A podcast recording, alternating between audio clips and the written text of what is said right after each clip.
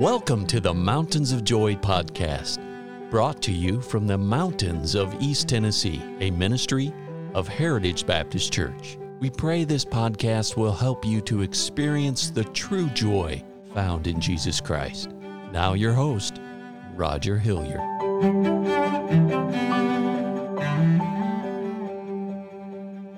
Well, friends, thanks for tuning in today. For this week and maybe for another week or so, we're going to be studying about the greatness of God. Uh, I've already brought your attention, but I hope that you will take the Bible and read Deuteronomy chapter 3, verse 24, and, and uh, allow God to speak to your heart as He's spoken to mine. Moses has seen God do some great things. And I'm not going to refresh what I spoke about earlier this week. But God had worked in Moses' life in a mighty way. And now Moses is coming to the end of his life and he is praying to God and he says, O Lord God, thou hast begun to show thy servant thy greatness and thy mighty hand. For what God is there in heaven or in earth that can do according to thy works and according to thy might? Even, even as Moses is getting near the end of his life, he made the statement that God is just beginning to show him how great he truly is. Oh, friends, I tell you, we serve a great God.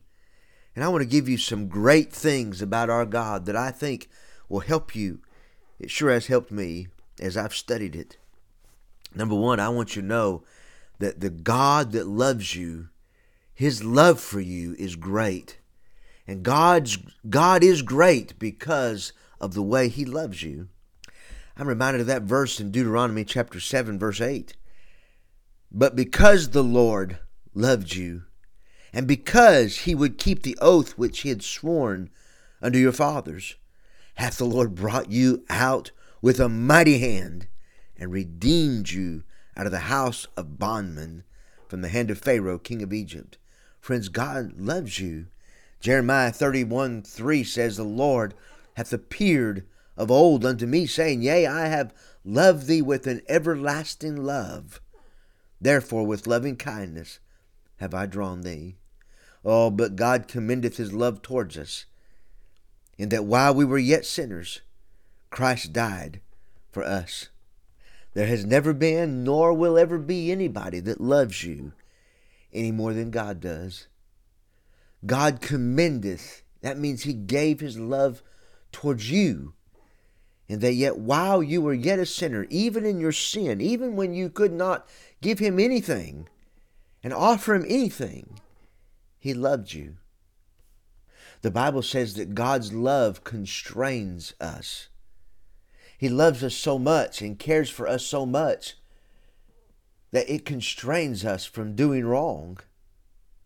Friends, when you realize how much God truly loves you, God loves you so much that He sent His only begotten Son, the Lord Jesus Christ, to die on the cross for your sins and to die for you and to make a way that you could have your sins forgiven, that you could have a relationship with Him, the Lord Jesus Christ, and you could have Him as your God, a God that will never leave you, a God that will never forsake you, a God that is great, a God that is able to do abundantly above all that we could ask or think. Friends, God's love is great, and the way He loves you makes Him great. And I believe as Moses grew and got older and older, he knew more and more of the greatness of God because of how much God truly loved him. May I point out to you that Moses was not a perfect man. He failed several different times, but God's love never ceased. Moses, Moses fell short. Moses was not a perfect leader, but yet God's love was perfect. It never left. It never diminished. It never got smaller. No, friends, God's love is great, and He loves you with an everlasting love. And when you come to Him, and believe that Jesus Christ died on the cross for your sins, He forgives you of your sins.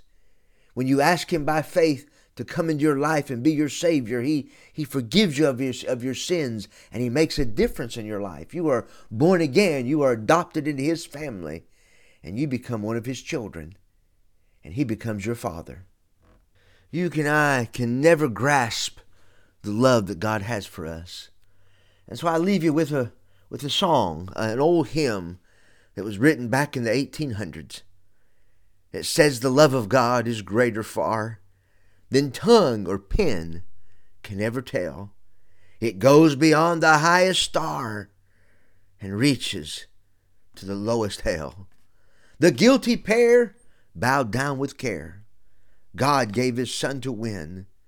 His erring child he reconciled and pardoned from his sin. The second verse says, Could we with ink the ocean fill? and were the skies of parchment made, were every stock on earth a quill, and every man a scribe by trade. Listen to this.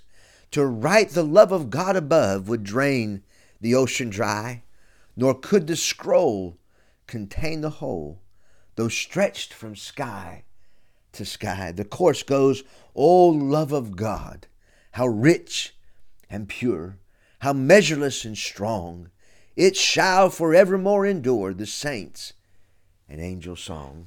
Friends, God loves you, and He is a great God because of His love that He has for you.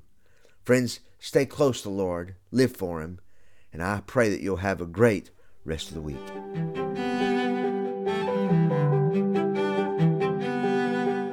Thank you for listening today. And our hope and prayer for you is that you know Jesus Christ as your Savior. For more biblical help or additional information, call us at 423 562 8118.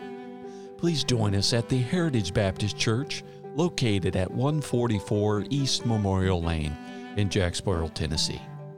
Or visit us online at heritagebaptistchurchtn.com.